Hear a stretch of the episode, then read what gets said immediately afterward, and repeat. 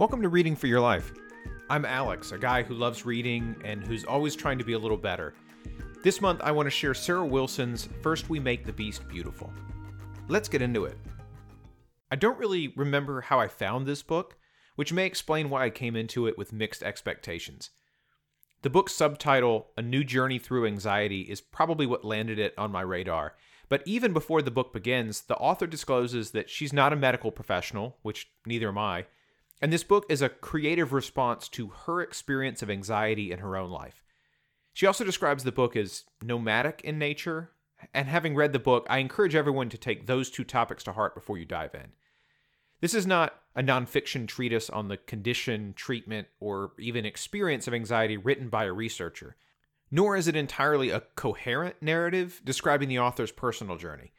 Between the covers, you're taken on a somewhat meandering journey back and forth between both of those possibilities, with a couple of additional detours thrown in for good measure. And the author tells us over the course of the book exactly why it feels that way. The contents were written longhand, piecemeal, in the backs of napkins, menus, and other stray pieces of paper that just happened to be in reach. So, in some ways, the book is a jigsaw puzzle of several years of hard work and sudden thoughts that were fitted together. That brings a certain abruptness to the book that you should be prepared for. Now, before we go any further, let's take a second and talk about what we mean by anxiety. Anxiety can mean a lot of different things, so a few definitions will help us here. Everyone gets stressed and experiences acute anxiety. That is, worry over specific things in a limited time frame. We all have stress from work or school or family or money from time to time.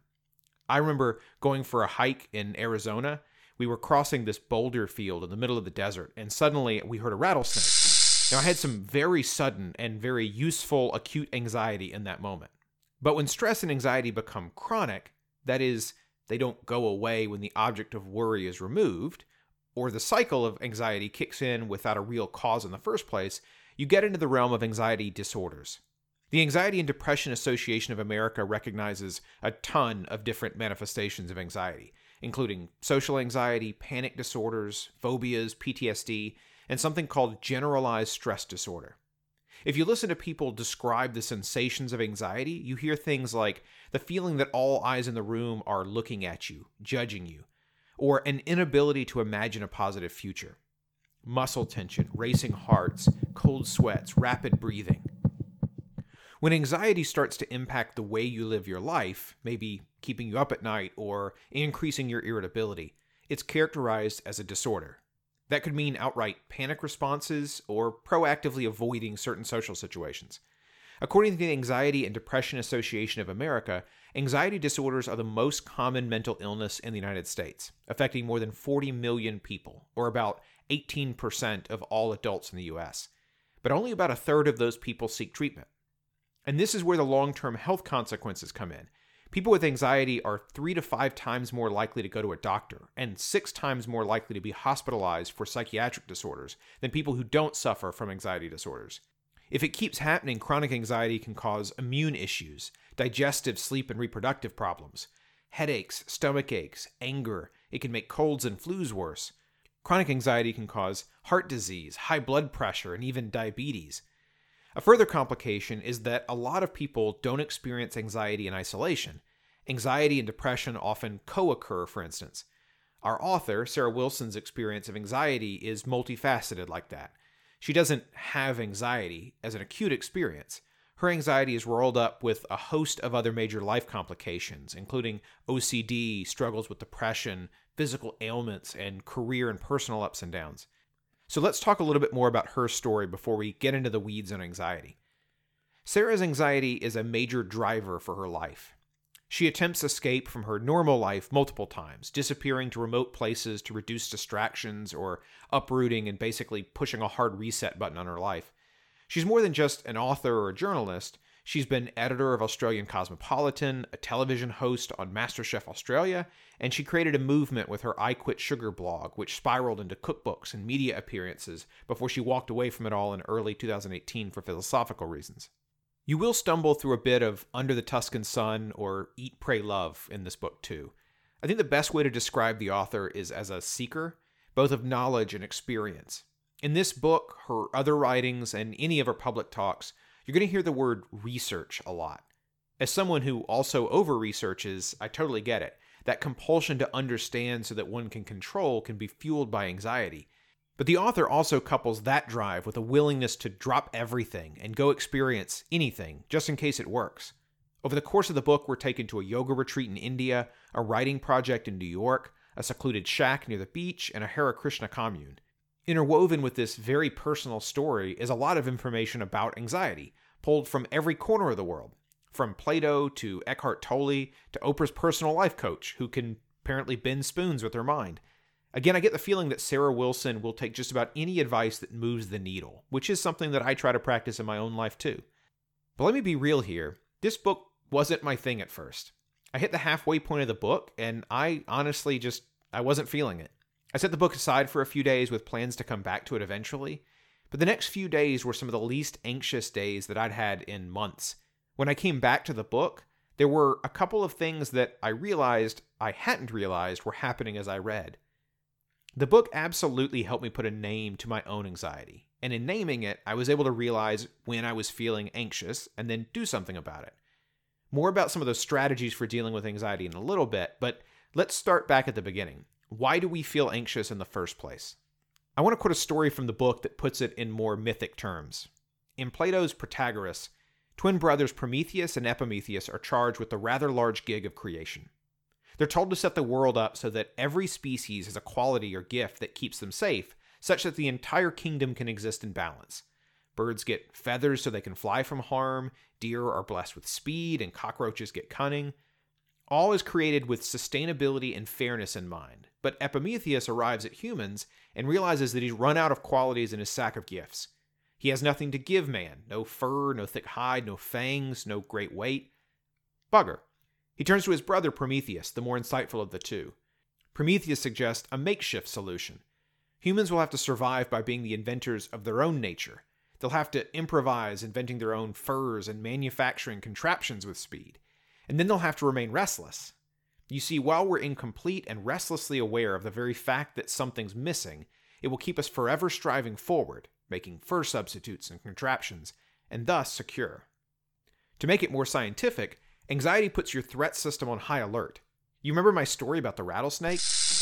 High alert was a good place for me to be. It kept me safe.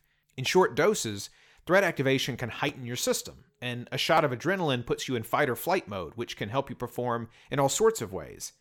There's an old trick among public speakers and stage actors that says stage fright and excitement about going on aren't really that far apart. Tell yourself that your nerves are just excitement, and you can funnel that nervous energy into a better performance. It's pretty easy to think about where that anxiety came from. Imagine the African savannah. A group of our ancestors make their way slowly through the tall grass. On one side of the group is Grog. He's preternaturally relaxed. He's looking down at the ground, hoping for a nice grub. On the other side of the group is Groog. Groog is anxious. Crossing the open field always makes him nervous. There's no cover, and he knows that the big predators like to hide in the tall grasses. So he's alert. He moves slowly. His eyes are wide. He's listening for any noises. And then a twig cracks that gives away the location of the large animal that's been stalking the group for the last few minutes. Groog reacts, Grog is still looking for his grub. So, for better or worse, we're the product of the ancestors that survived. There are entire lanes of evolutionary possibility that we'll never know because the ancestors best suited to survive their own times are the ones that pass along their genes. Sometimes that means that our brains aren't as suited for the modern world as we would like. Some anxiety disorders, like generalized anxiety disorder or panic disorders, are more inheritable. Others can be driven by traumatic experience or even brain chemistry. But whatever the cause, our brain has the pathways and tendencies to experience anxiety. We just have a few different triggers that can take us there. But once that anxiety engine starts to fire, sometimes it's hard to shut it off. My favorite metaphor for thinking about why all this happens is called the triune mind. Side note, there's a Buddhist principle also called the triune mind, but that's not what we're talking about. John Price gives a good description in The Triune Mind and a Triune Brain, published in Dialogues in Clinical Neuroscience. Imagine all our evolutionary ancestors. At the most basic level, we all share the same basic animalistic drives, essentially to survive and reproduce. Let's call that primal driver the reptilian brain. After some time goes by, some of our ancestors start to develop new brain functions beyond just survival. Now there was brain function to regulate social hierarchy. We'll call this part of the brain paleomammalian. More time goes by, and like a bolt of lightning, man finds reason. Now that all sounds well and good, but don't forget that each of those brains has its own job to do, and the goals may not overlap. A good way to think about it is a cart being pulled by a horse. There may be a perfectly reasonable driver with some limited control over the horse, and since the horse is strapped to the cart, the horse has limited control over the cart. But if something spooks the horse, the driver can lose control pretty quick, and a large enough rut in the road could put the cart into the ditch, even if the horse is still plodding along. Now, neuroscientists using brain imaging have decided that this model probably isn't literally true. Too much of your brain lights up during almost any decision for there to be completely isolated parts of your brain. But there are plenty of reasons that processes like fear responses, social relationship regulation, and your higher reason wouldn't sync up. Think of gut reactions and subconscious social cues. Your brain can pick up on things without making the logical part of your brain slow down to take stock. But then what happens when those systems take off on their own and leave your conscious brain behind? When that happens, it can feel like your triune mind isn't communicating. It may feel like the reptilian brain is in full on fight or flight mode, or the paleomammalian brain is paralyzed with the fear of being socially isolated, and then your logical brain is just along for the ride. And unfortunately, it seems like there's a lot for us to feel anxious about today. The American Psychological Association published a report in 2018 called Stress in America. They found that stress and anxiety were rising in nearly every age group. A Harris poll found rising levels among teenagers caused by events like gun violence, family separation, and high profile sexual assault. Young adults are now the most likely to report poor mental health issues of all kinds, including anxiety. Adults report stress over work, health issues, and money. 45% of Americans reported that they lay awake at night due to stress. 37% report stress eating, either by choosing unhealthy food or simply overeating. Nearly 70% said that the nation's future causes them significant stress. So, with all of this going on, what are we supposed to do? Okay, let's jump back to the book, because I really did find that this book helped me with my own anxiety. One huge way is that Sarah gives you permission to feel anxious. It's not bad or some kind of moral weakness. In fact, anxiety is deeply human. Anxiety stems from our primal brains reacting to the world around us. It's the same wiring that kept your ancestors alive. So if anxiety is a problem, it's not that the hamster gets on the wheel, it's that the stupid hamster won't get off the wheel. Anxiety is fine if we can keep the alarm bells from ringing when there's no danger.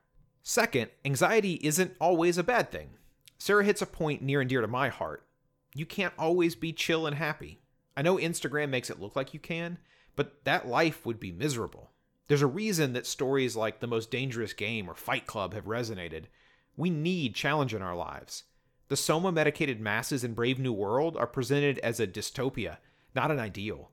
So if calm and happy is an occasional state, something that we work towards and that serves as a reward for the hard work well done, then sometimes we'll feel stressed and anxious. It's our brains worrying that we're falling behind, if we can understand it as a driving force, keep it from consuming us, and maybe better position it as excitement about the challenge, anxiety can actually be a good thing. In no small way, evidenced by the long list of great thinkers and doers who have publicly described their anxiety. People like Oprah, Stephen Colbert, Adele, and Kristen Bell have all talked about anxiety in interviews. Or take it back in time. Tolstoy, Hemingway, Churchill, Lincoln, and Van Gogh all talked about fighting severe bouts of anxiety at some point in their lives. That's some good company to be in.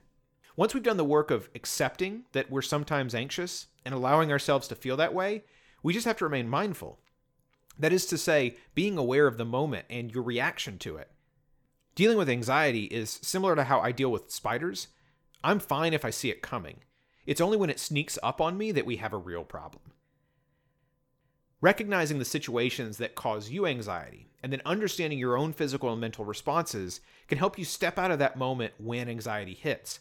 You can look at the anxious response as a thing itself, name it, and examine why it's happening. Being able to step out of that moment to view an emotional response like that can be incredibly powerful and help you diffuse its impact. Research has shown the same thing happens with a host of other emotional responses, including anger and depression. If you can put your finger on it, you can start to change your response to it. Sarah gives us a list of response tactics, including deep breathing, meditation, forcing a smile, writing. More on some of those in a second. Because at even more basic level, there's a ton of research that suggests that an overall healthy lifestyle can help reduce anxiety. A study in the journal Life Sciences in 2007 found that rats with diets high in fat and sugar were more likely to be obese, develop chemical changes in their brains, and exhibit anxious behavior. And get this my favorite part of the study the high fat, high sugar diets that the rats were eating was called a highly palatable diet, which makes me think about my dinner choices a little more carefully. An article in the journal Neuroscience found that rats weaned from mothers who'd consumed high fat diets, again, had chemical changes in the brain, but also experienced an altered inflammatory response and, of course, higher anxiety levels. The Scandinavians have found that gluten free diets can help reduce anxiety for people with celiacs, and there's research suggesting that healthy gut bacteria can help reduce anxiety and depression too. So, unsurprisingly, eat better, feel better. I know that's kind of hard for me to accept too. Another somewhat unsurprising factor is activity. A study by McDowell, Dishman, Gordon, and Herring in the American Journal of Preventive Medicine in 2018 conducted a systematic meta analysis of 24 long term studies of over 80,000 individuals. And they found exactly what you'd think. And I quote engaging in physical activity protects against anxiety symptoms and disorders. Some of the same authors published another longitudinal study in the International Journal of Epidemiology in 2018, which found that among 4,000 individuals over 50, higher physical activity levels led to dramatic drops in generalized anxiety disorder. What about sleep? Yep, sleep matters too. And it's a double edged sword. Anxiety can often cause sleeplessness, but sleep disorders can be a driving factor to make anxiety worse. So, on the whole, living a healthier life helps prevent anxiety disorders eat better, exercise, and make sure you're getting enough sleep. But of course, there's so much more to it than that. Environmental factors, brain chemistry, or even a genetic proclivity can all help cause anxiety, no matter how much kale you eat. That's why, in my mind, the most important way to address anxiety is something Sarah Wilson hits on mindfulness. Being aware of yourself in the moment and taking stock of how you're feeling can help you identify when you're feeling anxious and naming the problem is the first step to fixing it. For me, admitting that I, at least sometimes, am an anxious person, and that when I'm anxious, I feel or react in a certain way, was a really powerful thing.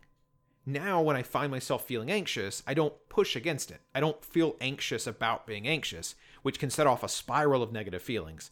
Instead, I can initiate tactics to help diffuse the anxiety and then find my way out. Here's a few things you can try. Number one, relax. And I mean that physically. Think about how you're sitting and holding your body right now. Are your shoulders tense? Relax them. Relax your jaw. Unfurrow your brow. If you're anything like me, you just realize that you were doing all of those things unconsciously. Set reminders for yourself to physically relax your body. And when you start to feel anxiety setting in, try to pick apart the physical reactions body part by body part. Number two, breathe. I know, another stupid one, right? But get this your breathing can signal your body on how it should react. Your body has an automatic response to fast, shallow breathing. That's the sign that you're engaged in something physical, ready to fight or flee. Stress and anxiety can trigger rapid breathing as your body sends all the triggers of imminent danger. But you can start to short circuit that process with resonant breathing. An article in the New York Times called Breathe, Exhale, Repeat The Benefits of Controlled Breathing quotes Dr. Patricia Gerbarg, assistant clinical professor of psychology at New York Medical College, and co author of The Healing Power of Breath. She says, If you breathe correctly, your mind will calm down. Dr. Chris Streeter, an associate professor of psychiatry and neurology at Boston University, has published a number of studies looking at yoga and controlled breathing as a treatment for depression, anxiety, and even suicidal ideation. In some cases, the reduction in depression was on par with taking antidepressants. And it's so easy to get started. In fact, let's give it a shot. Wherever you are, let's breathe together for just a minute. Breathe in through your nose and out through your mouth. Slow inhalation to the count of five, then exhale for five. Ready? Inhale. Exhale. Inhale. Exhale. Inhale. Exhale. How do you feel? The experts recommend regular breathing sessions for 15 to 20 minutes at a time, but even a few breaths are usually enough to start to see some benefit. I was once in a safety seminar about what to do in an active shooter situation. The expert leading the seminar said that the first thing to be prepared for is that you're going to be panicking and unable to make decisions. His number one piece of advice was to take three slow, deep breaths before trying to do anything else. Even in crisis situations, that can help calm the panic response, get oxygen to your brain, and put you back in control of your actions. Okay, number three, write things down. They all sound so easy, don't they? But for real, a pen and paper can help combat anxiety in a few really important ways. Journaling can be a huge help on the mindfulness and self examination front. Even a simple mood journal, that is, like jotting down how you feel at a given point of the day, every day, can help pinpoint moments of anxiety and potentially help root out causes. Keeping a regular journal can also help you explore some of the scripts that push you into anxiety. Try something as simple as writing down, right now I feel blank, because. Sometimes as short a prompt as that can help unlock thoughts and emotions that are hard to get at through more direct means. Another important reason to write things down is to give your brain a rest. I'm not a list person, I mean, at all. I find schedules and to do lists incredibly confining, but I also have a tendency to get extremely anxious when there are just too many irons in the fire at once. What if I miss something? What if I get behind and never catch up? Find a fresh piece of paper and just purge all those items from your head. Then pick an item that you know you can accomplish, do it, and cross that sucker off. Again, I'm not a list person, but even I'll be the first to admit that it feels really good to cross something off that list. In fact, stay tuned in the future when we look at Atul Gawande's checklist manifesto. And before you go, one last very important way to deal with anxiety talk to someone. Especially if you've tried all that other stuff and it's not getting better, or even more so if you're too anxious to try any of the other things. Anxiety is one of the most common struggles in the US today, and it's incredibly treatable with the right tools and help. The Anxiety and Depression Association of America has a great resource for finding a therapist near you, and even a list of therapists that provide telemental services in every state. I've linked to their page in the show notes, or you can go to them directly at adaa.org slash finding help. In the end, I was really surprised by this book. Turning the last page, I finally realized why I almost gave up halfway through. This book reads like anxiety feels. The sudden abrupt transitions and interweaving between personal narrative and carefully constructed research should feel familiar to anyone whose anxious brain has kept them awake at night. I can admit to waking up at 2 a.m. with a brain that just won't turn off. Some imagined personal slight gets stuck on repeat, or a concern about work gets lodged in my brain like a thorn, and no matter how much you toss and turn, it just won't stop. So I get out of bed at 2 a.m. and I do something about it. I catch up on the work project or I write down things that I'm grateful for. The hamster gets off the wheel and I can go back to sleep. Sarah Wilson understands anxiety, having lived with it for years. And this book gives perspective on the beast from both inside and out. The Chinese proverb that serves as the book's title, First We Make the Beast Beautiful, tells us that to deal with something, one must know it intimately. To understand what makes something different or unique is to see its beauty. In this book, Sarah helps us understand anxiety that we might deal with it better. I hope you've enjoyed this month's episode of Reading for Your Life. In December, I'll wrap up the calendar year with Randy Pausch's last lecture. It's one of my favorite books, and I can't wait to share it. In the coldest, darkest time of the year, it's an incredible reminder of what matters most. I hope you'll subscribe to the podcast or drop me a line on social media at Alex P. Acton on Instagram and Twitter. Tell me what you think of the show, your strategies for dealing with anxiety, or recommend a book that's taught you important life lessons. You can also keep up with future shows at Modern Polymaths on Twitter and Modern Polymaths Media on Facebook. Until next month, thanks for listening. Keep reading, and I wish you the best life imaginable.